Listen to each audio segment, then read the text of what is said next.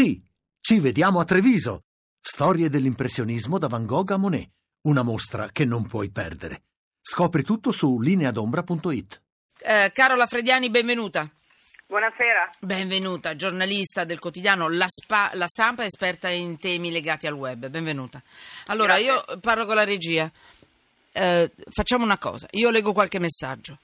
Carola Frediani, perché è molto interessante l'argomento di cui dobbiamo parlare con lei e ne abbiamo due, potrebbe saltare l'argomento che abbiamo pensato con l'avvocato Rimini sull'eredità, Caprotti e tutto ciò che significa le regole dell'eredità, da una piccola eredità a eredità da milioni di euro.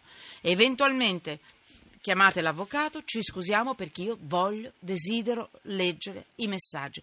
Signori, ne saranno arrivati 200 oggi, io voglio dare spazio ai vostri messaggi. Carola, ti dispiace se ne leggo qualcuno così?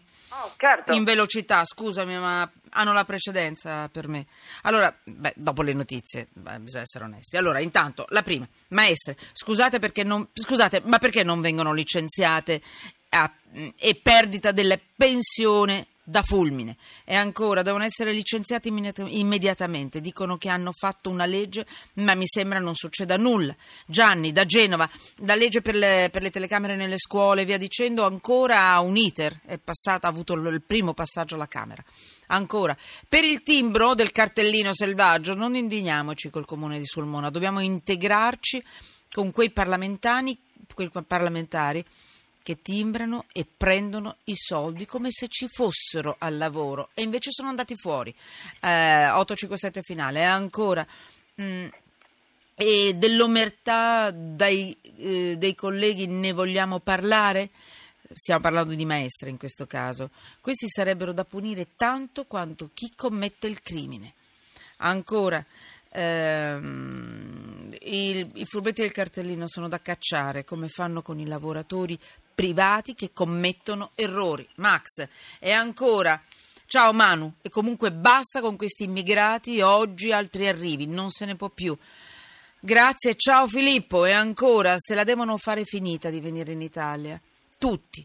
Io sono costretto a dormire in un garage dove lavoro, mangio dormo e per me il comune non ha, non ha posto.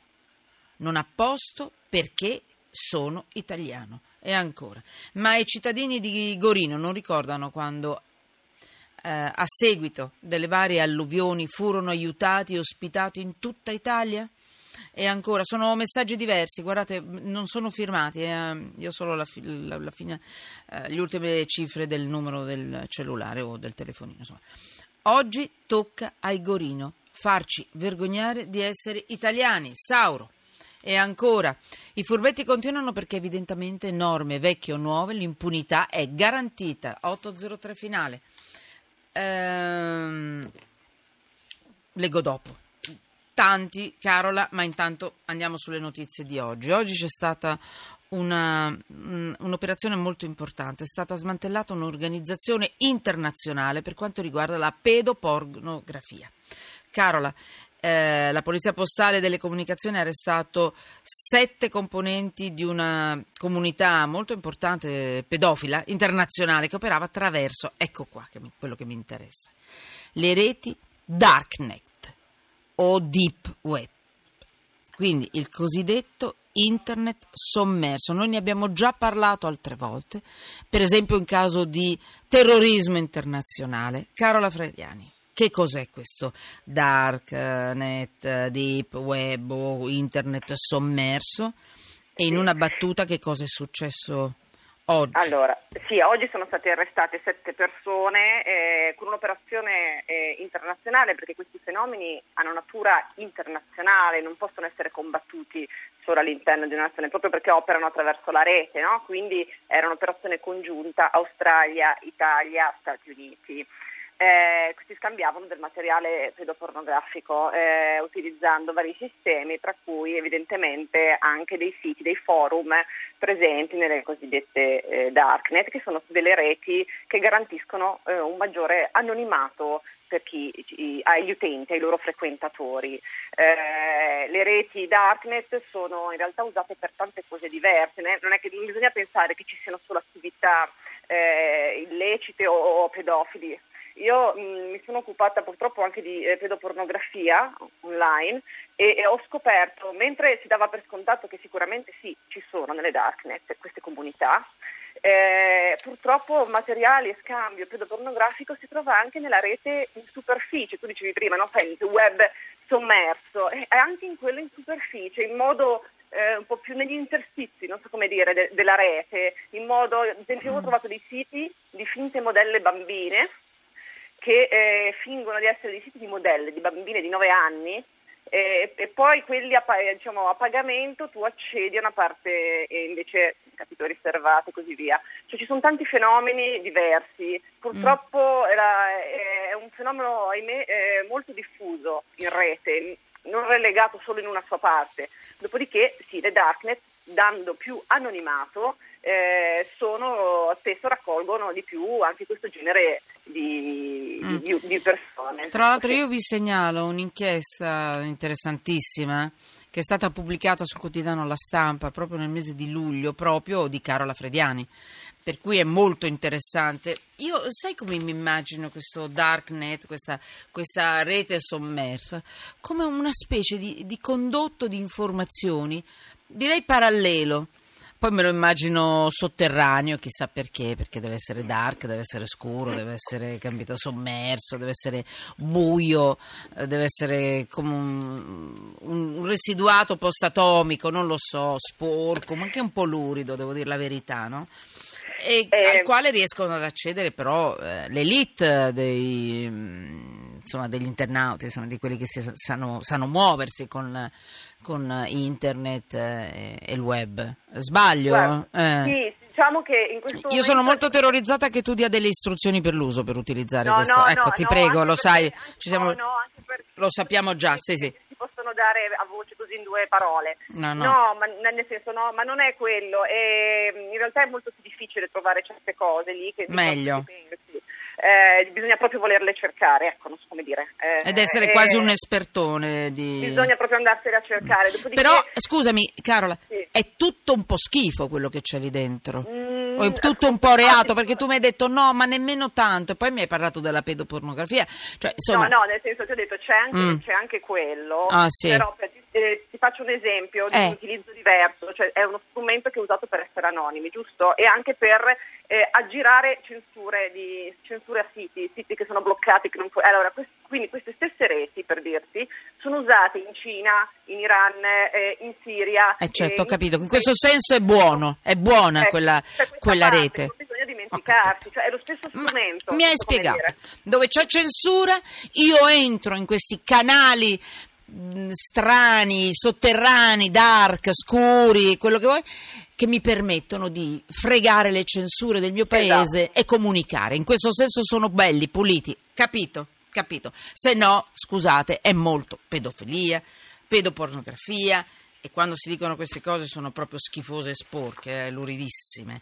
Senti, mh, mm, e quindi oggi è stato beccato, eh, questa, insomma, è stata fatta questa grossa operazione interessante e vedremo un po' che cosa, che cosa succederà. Eh, ti posso fare un'altra domanda prima certo. di salutarti, Carola? Certo. Allora, mi riferisco a una notizia che è uscita pochissimo fa, il suicidio di Tiziana Cantone. Ve lo ricordate, Tiziana Cantone? La procura ha chiesto alla Apple di sbloccare il suo iPhone. Lei era quella ragazza che si è uccisa. Hm? si è ammazzata perché è finita in rete, è stata oltraggiata, e, mm, con un filmino, insomma, e a un certo punto si è parlato anche di istigazione al suicidio, si è ammazzato, insomma, eh, proprio in settembre, tempo, poco tempo fa. Allora, eh, la, la, cosa è interessante perché la procura appunto italiana ha chiesto alla Apple di sbloccare l'iPhone di, di, di questa di Tiziana. L'iPhone, come già successo in altri casi, in America è inviolabile serve il codice che solo Tiziana conosceva per accedere a, a tutte le informazioni, anche accendere il dispositivo. Soltanto il proprietario, insomma, può entrare in questo, in questo telefonino magico che potrebbe contenere delle, delle, cose importanti. Carola, tu sai che cosa dice la legge a questo riguardo, che cosa succederà? È stato mandato tutto negli Stati Uniti. Io, mm, vedendo io. quello che è già successo, eh, non credo anch'io. che si otterrà qualcosa. Poi dipende, dipende molto in questi casi eh, da dal modello utilizzato, dal software che aveva sopra, cioè anche che era eh, all'iPhone, però dipende comunque perché cioè, cambia a seconda se l'ultimo aggiornamento o meno. In realtà ci sono tante variabili, dal, dal tipo di password che lei usava. Eh, mh, mm, eh, fondamentalmente però sappiamo che il famoso iPhone eh, su cui c'è stato lo scontro in America, Apple, FBI, in realtà poi è stato aperto da, dall'FBI eh, che si è rivolta a una società esterna eh, che di fatto ci è riuscita. Quindi, sì, però Apple ha detto no. Apple ha detto no eh. perché tecnologicamente di fatto devi praticamente eh, hackerare il suo stesso prodotto, non è che può darti una chiave la Apple, non è che può darti il, il codice, si tratterebbe proprio di, di, di, fare un'operazione di tutt'altro tipo e, e, su quello la Apple si rifiuta. Diciamo. Eh, si rifiuta perché nel momento stesso che, eh, insomma, che, fa capire che tutto si può aprire, tutto può diventare pubblico, ufficiale di tutti, automaticamente, voi lo capite, no? perde, perde, un valore aggiunto a un, a un prodotto che tra l'altro costa molto, anche perché è segreto. Cioè tu devi essere tranquillo che la Apple non darà mai le autorizzazioni ad aprire, anche in caso di terrorismo, Bataclan, di tutto. Chiuso. Questo è, il tuo telefonino è sacro e intoccabile, inviolabile.